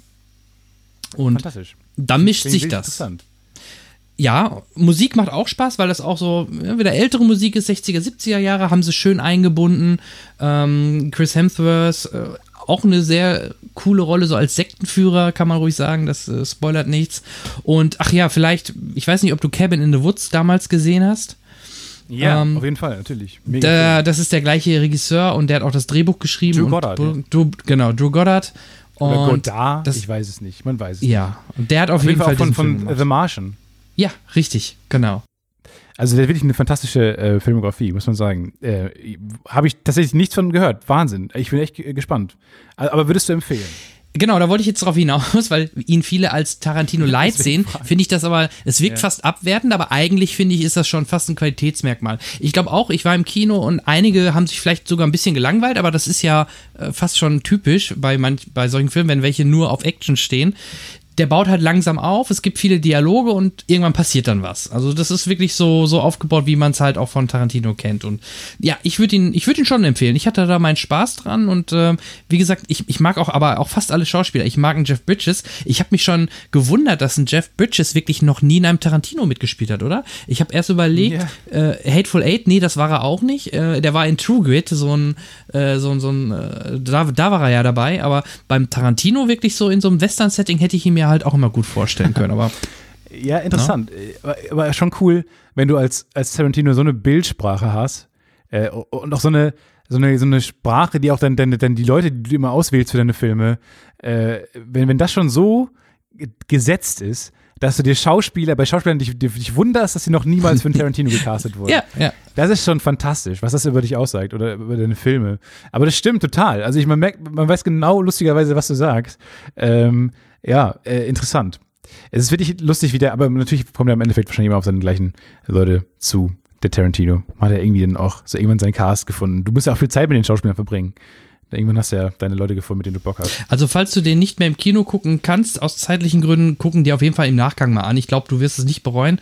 Und dann äh, schick mir mal eine Message, wie, wie, du ihn fandest. Also, ich hatte, ich hatte schon meinen Spaß an dem Film weil ich solche Filme auch ja, mag. Wie du schon sagtest, auch mal etwas kleinere Filme, ne? Nicht, wo es um die um eine Weltbedrohung geht, sondern ganz, ganz äh, klein und äh, ja, cool gemacht. Ja, irgendwie freut man sich doch mittlerweile über kleine Filme. Äh, irgendwie in dieser, in dieser, wo es mittlerweile nur noch äh, darum geht, immer die Welt zu retten, ähm, vor, keine Ahnung, meistens irgendwelche Plot-Devices, die auf der Welt verteilt wurden. Man muss ähm, dahin reisen und äh, dann ist in Berlin steht eine Box und in Beirut und wenn man alle hat, dann hat man dann doch gewonnen und die Welt gerettet.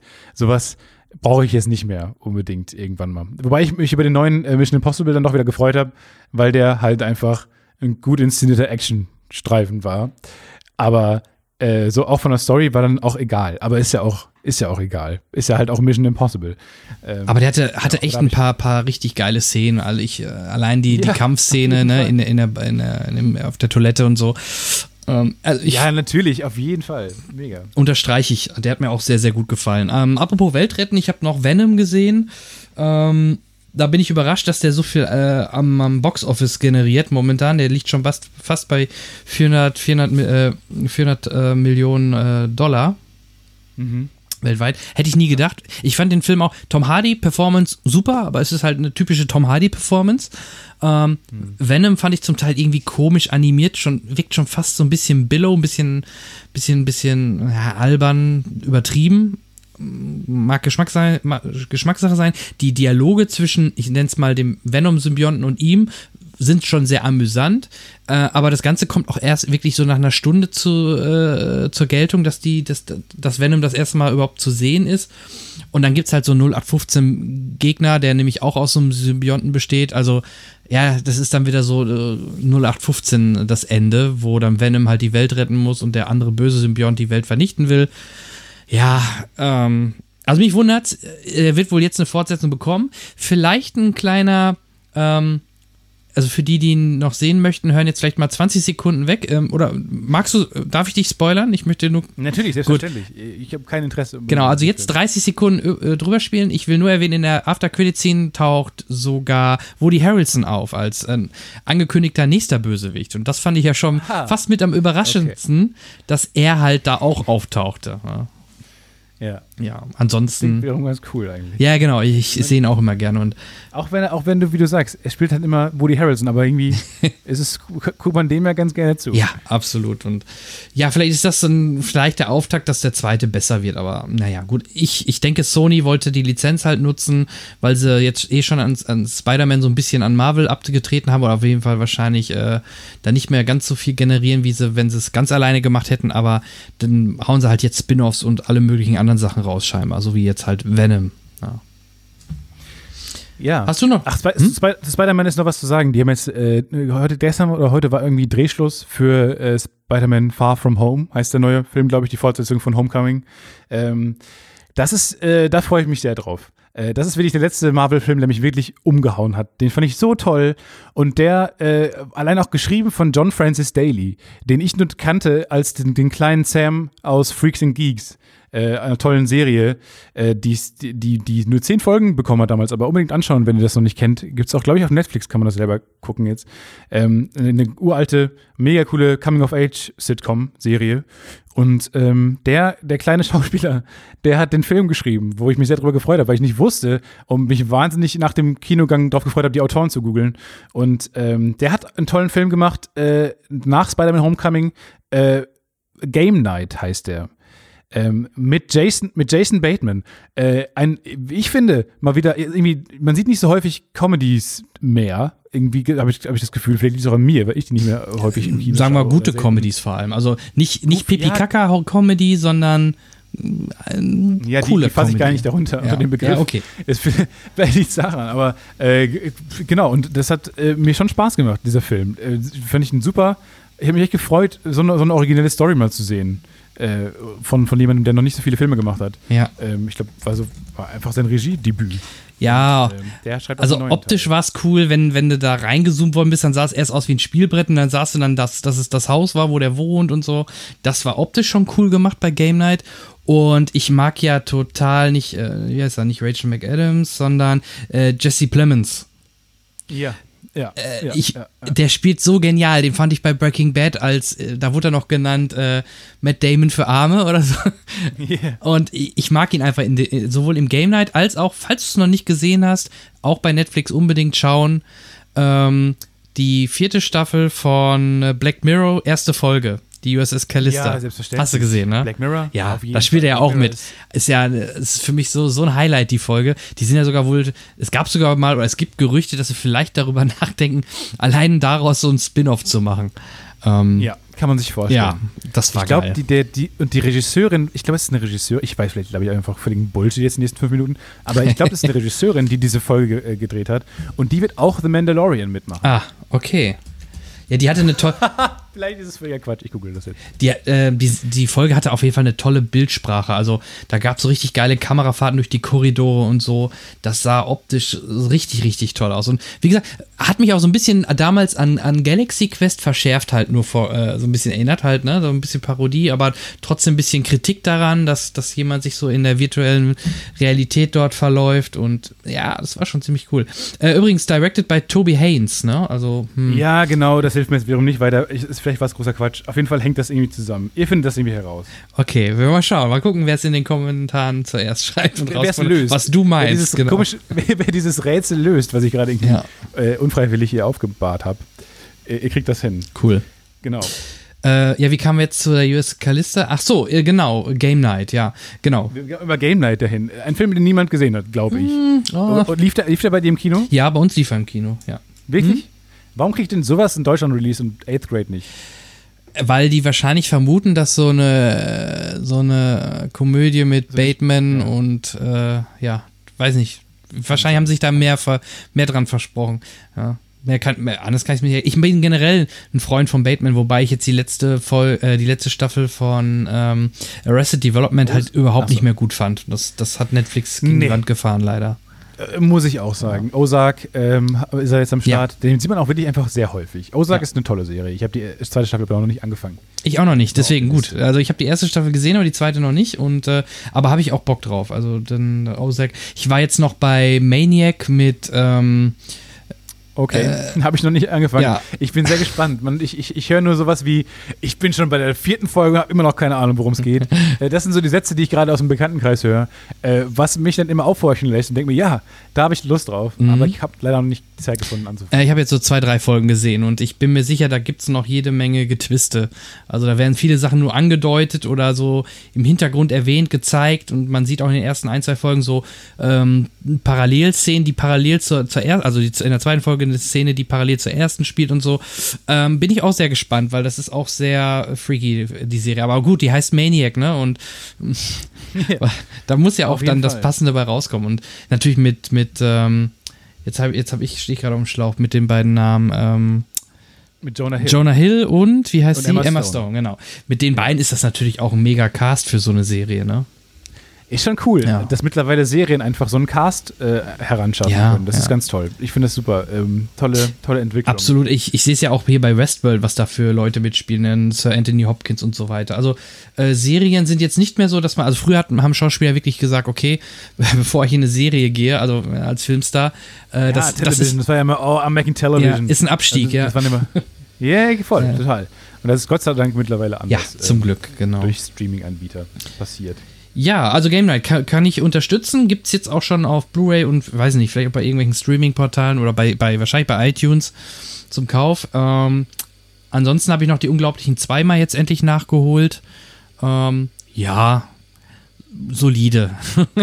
also ja, ja, der wurde so hoch, der wurde, der wurde ja ex, extrem hoch gehypt auch wieder so. Also ähm, ich bin aber bei Pixar mehr dann der Freund von so Sachen wie Upside Down oder so, die so ein bisschen Tiefgang haben oder wo, ja, wo man schon ein bisschen schluckt bei, beim Gucken, als jetzt sowas wie die Unglaublichen oder Cars. Das gucken sich dann eher meine Söhne an, aber ja. Ja, verstehe ich. Ja, Upside Down fand ich auch toll. Ja. Ähm, ja, da, wo man dann merkt, ja, da ist wirklich dann wieder die ganze Liebe reingeflossen von Pixar ja. und so viel Kreativität und man will irgendwie jedes Bild anhalten, weil man das Bild absuchen will nach diesen, nach dieser ganzen Detailliebe, die da drin steckt. Und mhm. ähm, ja, das ist äh, auf jeden Fall immer wieder Highlights. Also Upside Down fand ich auch ganz toll im Kino. Und da, da schäme ich mich auch nicht, wenn man da weint. Nee. Als einziger Erwachsener im Kino, aber. Sollte man sowieso nicht. Das finde ich auch. Meine, meine Frau guckt, also ich, ich, äh, ich erlebe auch Filme anders als meine Frau, glaube ich, oder vielleicht auch wie, wie, weiß ich, ob das, naja, ich würde jetzt nicht sagen, dass das äh, geschlechterspezifisch ist, dann kriege ich sofort äh, Hasskommentare. Aber meine Frau zum Beispiel wundert sich manchmal auch, wie emotional ich manchmal bei, bei bestimmten Szenen in Filmen sein kann. Und dann sagt sie ja, wenn ich mir jetzt hier auf dem Boden, äh, wenn ich mich verletze, dann, dann ist es dir egal im Grunde. Oder Willst so. du lachen? Ja, willst du lachen, genau. Ja. ja, das stimmt. Das, ist, das, geht mir, das geht mir auch so. Ich nehme, ich nehme wirklich auch Kunst oder, oder, oder Filme generell äh, anders wahr. Also das ist, das ist wirklich interessant. Und äh, das ist dann auch, ich weiß nicht, ein gutes Zeichen, wenn man sich darauf einlassen kann. Auf der anderen Seite, äh, mir sind Filme auch oft lieber als die Realität. Vielleicht haben wir das beide gemeint. Das könnte Aber, auch äh, sein, ja. Sag mal, hast du denn sonst einen Film, eine Serie, die du noch ähm, erwähnen möchtest oder willst? Was möchte ich noch? Ähm, ich möchte, ich möchte American Vandal äh, einmal kurz nochmal loben ähm, Staffel 2 gibt es jetzt bei Netflix.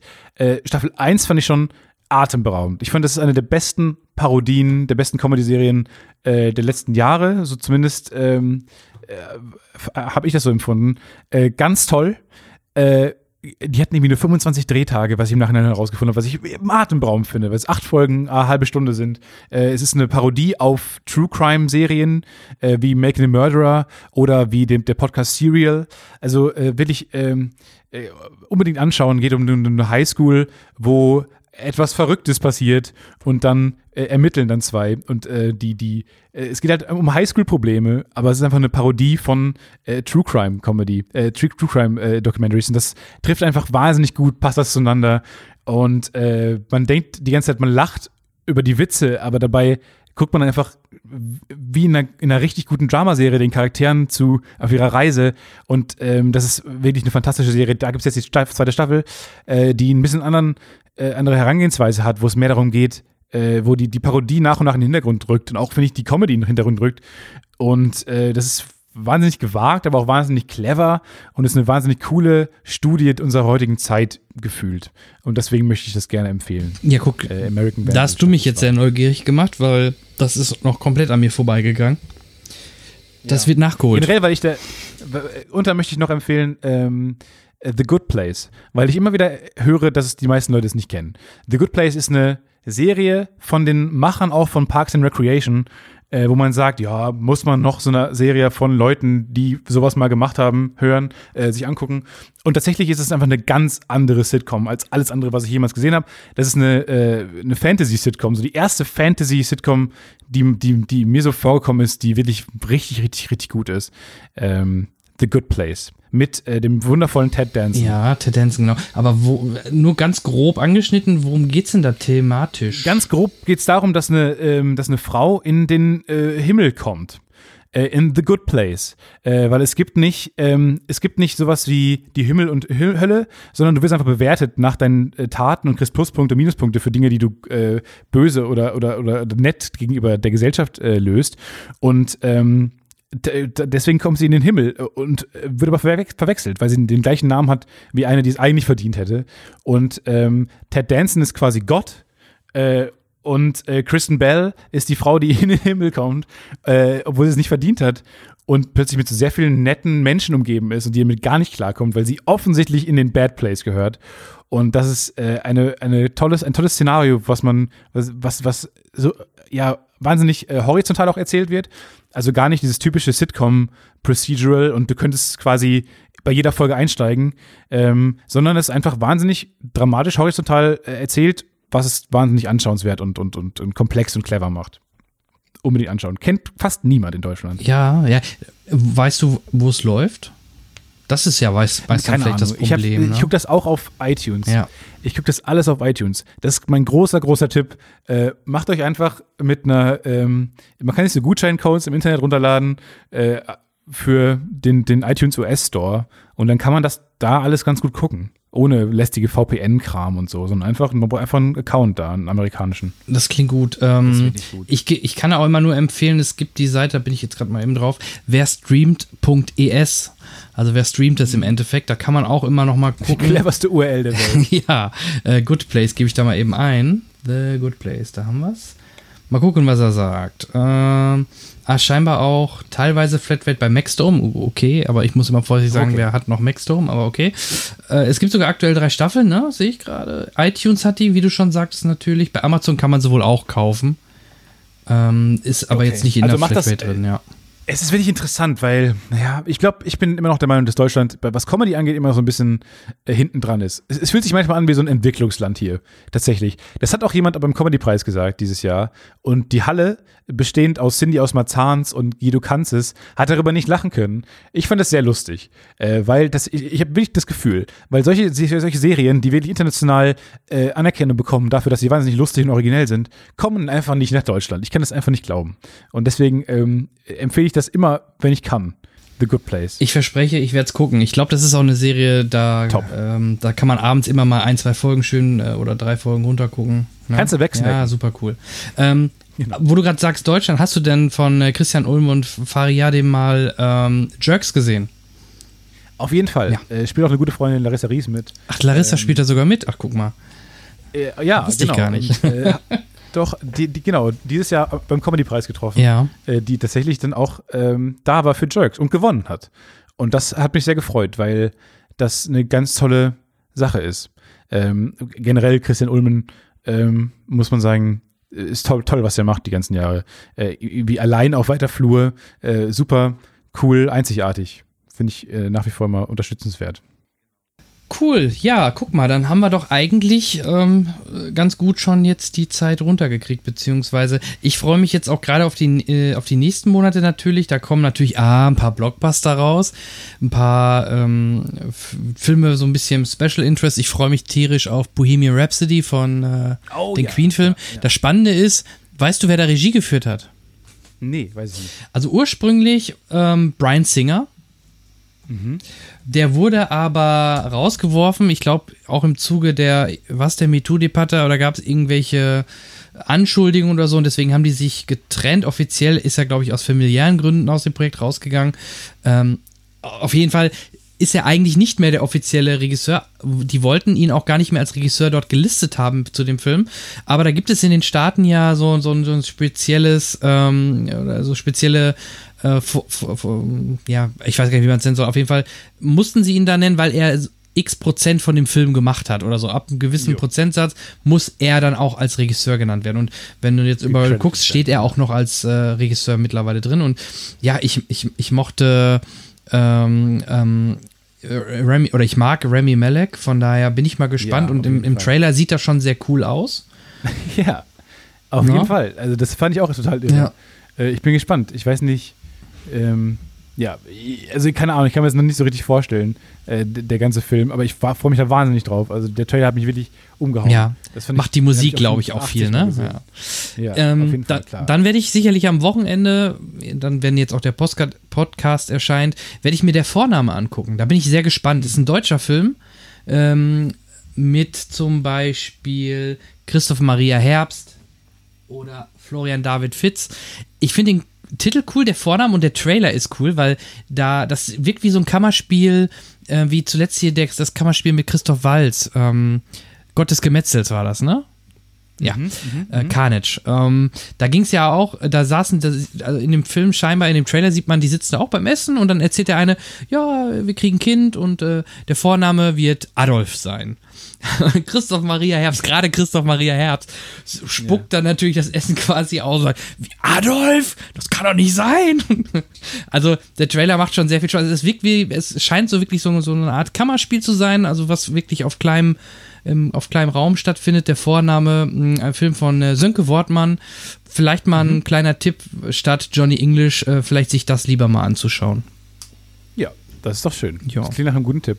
Ja, ohne ihn gesehen zu haben, weil ich ähm, dadurch, dass Was ist ich der Film, den du, am- Hm? den du am häufigsten geschaut hast eigentlich? den Film bin ich am Wie oft- häufigsten also- generell. Ja, wie, wie, ja, genau. Wie viel, wie viel, also du, du schaust wahrscheinlich als Vorführer dann Filme auch teilweise dann so, wie häufig? Zwölfmal, 14 Mal. Wie oft ist man dann plötzlich in einem Ja, Film? den Luxus habe ich ja wirklich. Also wenn jetzt gerade auch der neue Star Wars läuft oder so, dann gucke ich mir den einfach ein paar Mal an. Ne? Ich guck, den habe ich halt mir dann in der PV angeschaut, bin danach aber natürlich dann noch äh, ein paar Mal drin gewesen.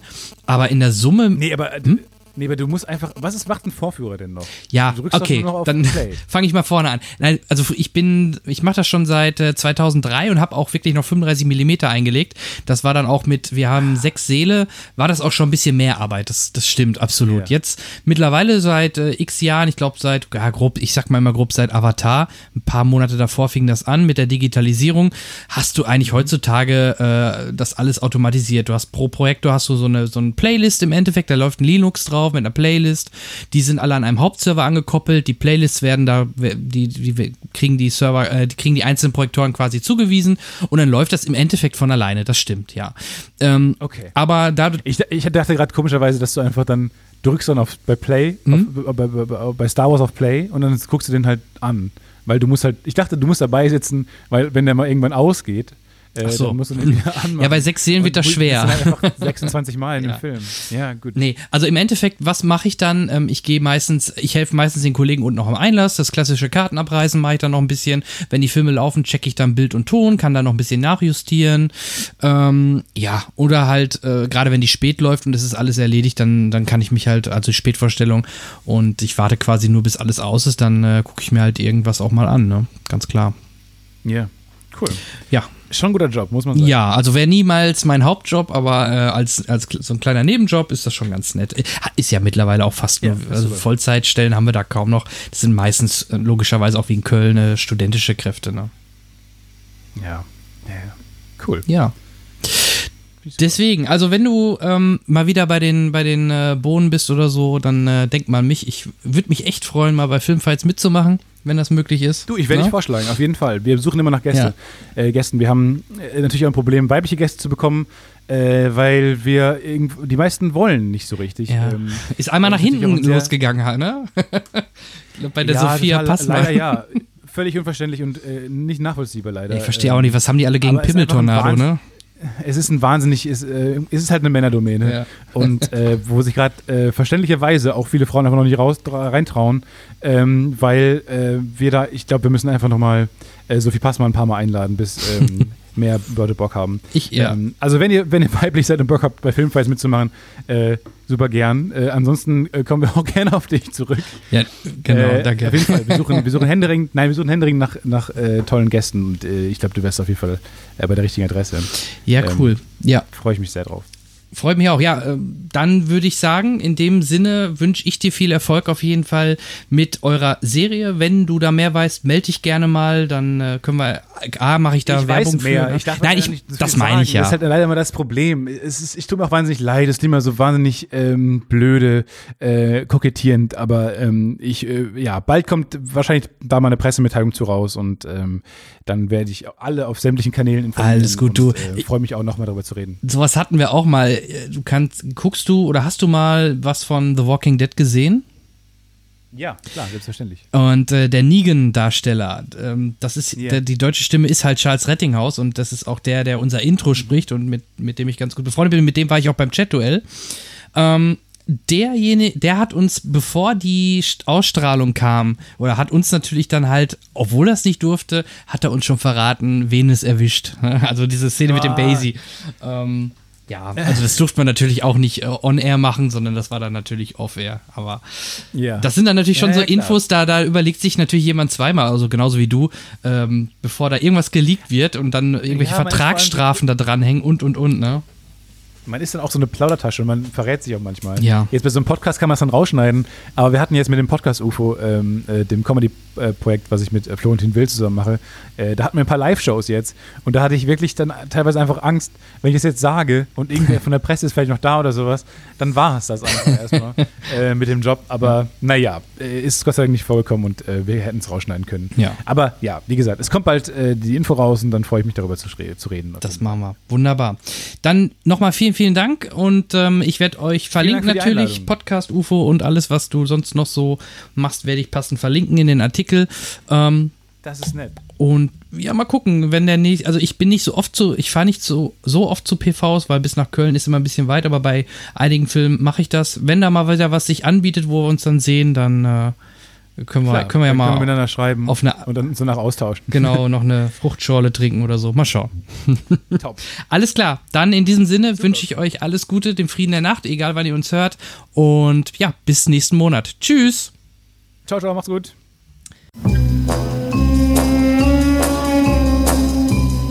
Die Welt wird immer digitaler. Das gilt auch für den britischen Geheimdienst MI6. Blöd nur, wenn ein mysteriöser Hacker es schafft, in deren Datenbank einzudringen und die Identitäten sämtlicher Agenten zu enttarnen. Also die Premierministerin findet das wohl nicht so gut, glaube ich. Was? Wer steckt dahinter? Wir sind nicht sicher, Ma'am. Also eine Woche bevor ich meinen ersten G12-Gipfel gebe, wurde der gesamte Sicherheitsapparat Großbritanniens lahmgelegt. Und Sie haben absolut keine Ahnung? Das trifft die Situation ziemlich gut, Ma'am. Ja. Dann setzen Sie jemand darauf an und liefern Sie Antworten. Aber das ist das Problem. Wir haben keine Agenten mehr übrig. Sie wurden alle enttarnt. Dann besorgen Sie mir einen alten. Und da bleibt nur einer. Einer, der nach seinem letzten Einsatz nicht nur aus der Datenbank geflogen ist. Johnny English. Aber jetzt gibt es aus Mangel an Alternativen keine andere Wahl, als ausgerechnet den Mann zu reaktivieren, der bisher jede seiner Missionen schwungvoll in den Sand gesetzt hat. Als erstes wendet sich English an seinen guten alten Gehilfen Bors. Wundervoll, Sie zu sehen. Schon gut, Buff. Wir gehen auf eine Mission, nicht in die Flitterwochen. Natürlich, Sir. Und diese Mission hat es in sich, ist ihr Gegner doch ein Ganove, der mit allen Hightech-Wassern gewaschen ist. Doch vielleicht sind es die kompromisslos analogen Methoden von Johnny English, mit denen er den Geheimdienst ihrer Majestät doch noch retten kann. Ja, ganz recht. Ich erwarte also, Ihnen in diesem Fall bald mehr verkünden zu können. Natürlich zerlegt, ja atomisiert Rowan Atkinson, wie schon in den beiden Vorgängern, die ganze schöne Agentenherrlichkeit. Nix mit arktischer Coolness, hormonsprotzender Männlichkeit und der Sportlichkeit einer ganzen Zehnkampf-Nationalmannschaft. Ich denke, ich kann garantieren, dass das nicht passieren wird. Stattdessen geben sich hier Slapstick und Chaos fröhlich die Hände, was ja auch nicht anders zu erwarten war. Immerhin war und ist Atkinson ein Meister der Physical Comedy. Und das wissen wir ja auch schon länger. Schließlich verdanken wir ihm neben dem Chaos-Agenten auch so wunderbar kauzige Kreaturen wie Mr. Bean und Blackadder. Und die drei vereint nun mal ein Ziel. Ein Frontalangriff auf unser Zwerchfell. Und damit dürfte doch wohl alles gesagt sein. Ja, ja, Sie können abschalten. Alles ist unter Kontrolle. Gut.